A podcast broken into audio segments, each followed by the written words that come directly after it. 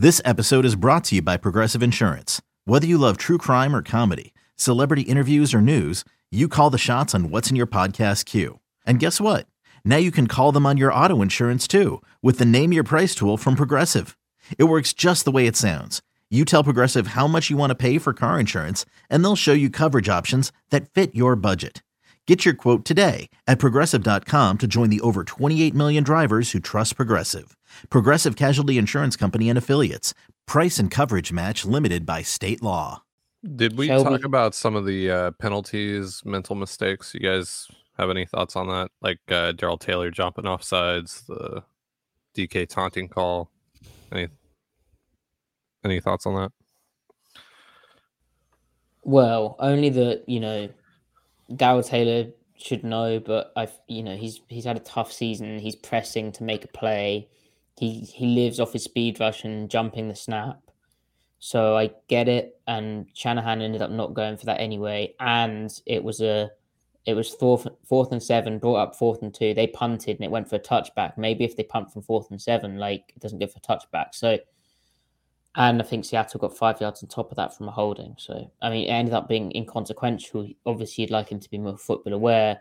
Maybe, you know, we don't know, but maybe that's part of the reason he isn't playing more than like a handful of snaps as a pass rush specialist now. When, as Griff said, they kind of were expecting him to pan out as like almost a blue chip style player. And that not happening is the major factor to the defense this season, along with Jamal Adams being hurt those two things they've like lost what they would have called like two star players. So in those terms that's kind of wild. Uh then dk metcalf i mean that was ridiculous. Like he does it a lot of the time. I get he's playing on the edge. Pete carroll's always going to support his player and did so afterwards but that was so silly. Like he one you're being clamped up. Like uh Charvarius ward followed him around a lot of the game uh, played press to him a lot. Now it's not pure like press man to man. It's more like press with a safety at the top or uh, press with a quarter helping you in the dig window to the inside, so you can really camp on the outside release stuff. But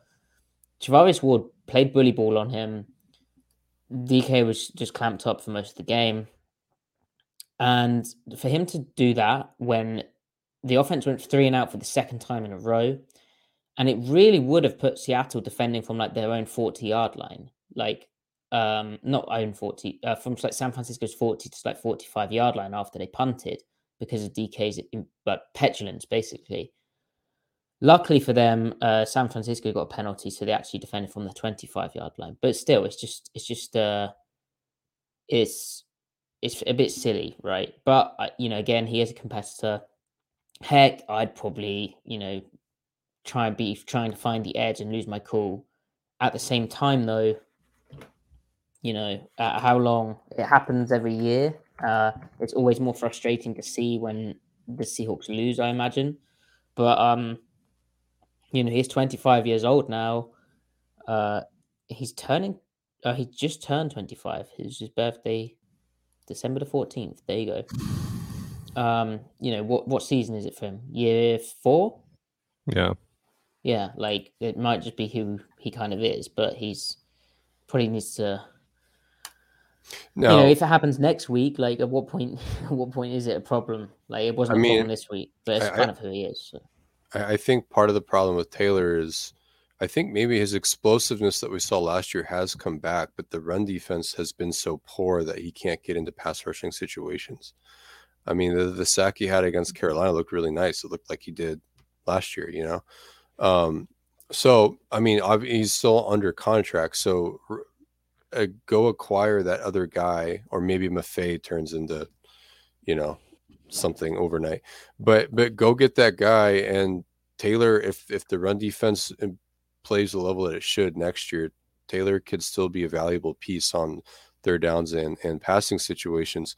Um, I mean, like let's let's remember Bruce Irvin had 500 snaps as an edge rusher in you know 2013 and 14 12 like th- there are snaps for him to get if they handle if they're at least respectable on first down